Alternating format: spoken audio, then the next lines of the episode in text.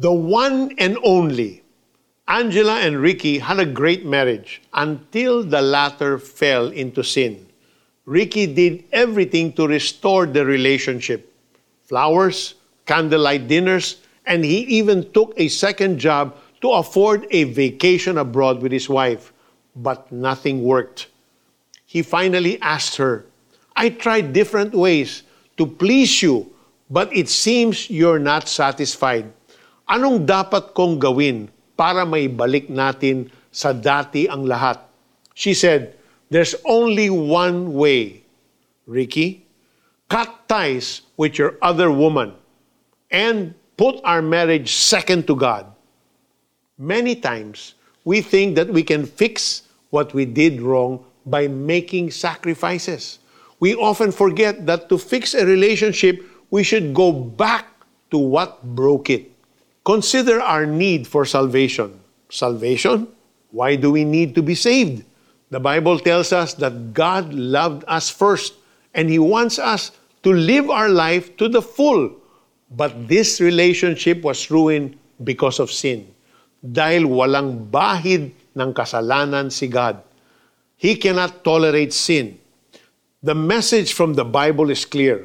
Kamatayan ang kabayaran ng kasalanan at lahat ay nagkasala at walang sino man nakaabot sa kaluwalhatian ng Diyos.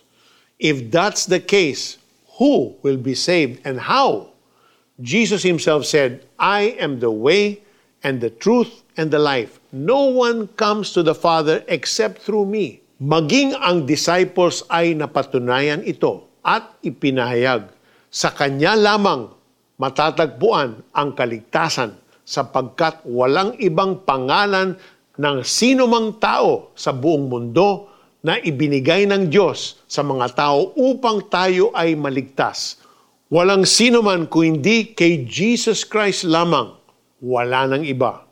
Let's pray. Lord, thank you for giving Jesus to die for our sins and through our faith in Him, we have eternal life.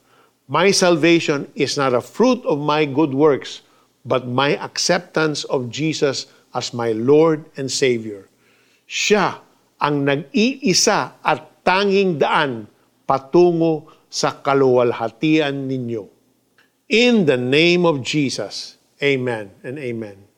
For the application, isulat ang John 3.16 sa iyong journal Pray and ask the Holy Spirit to reveal to you a fresh understanding of God's Word.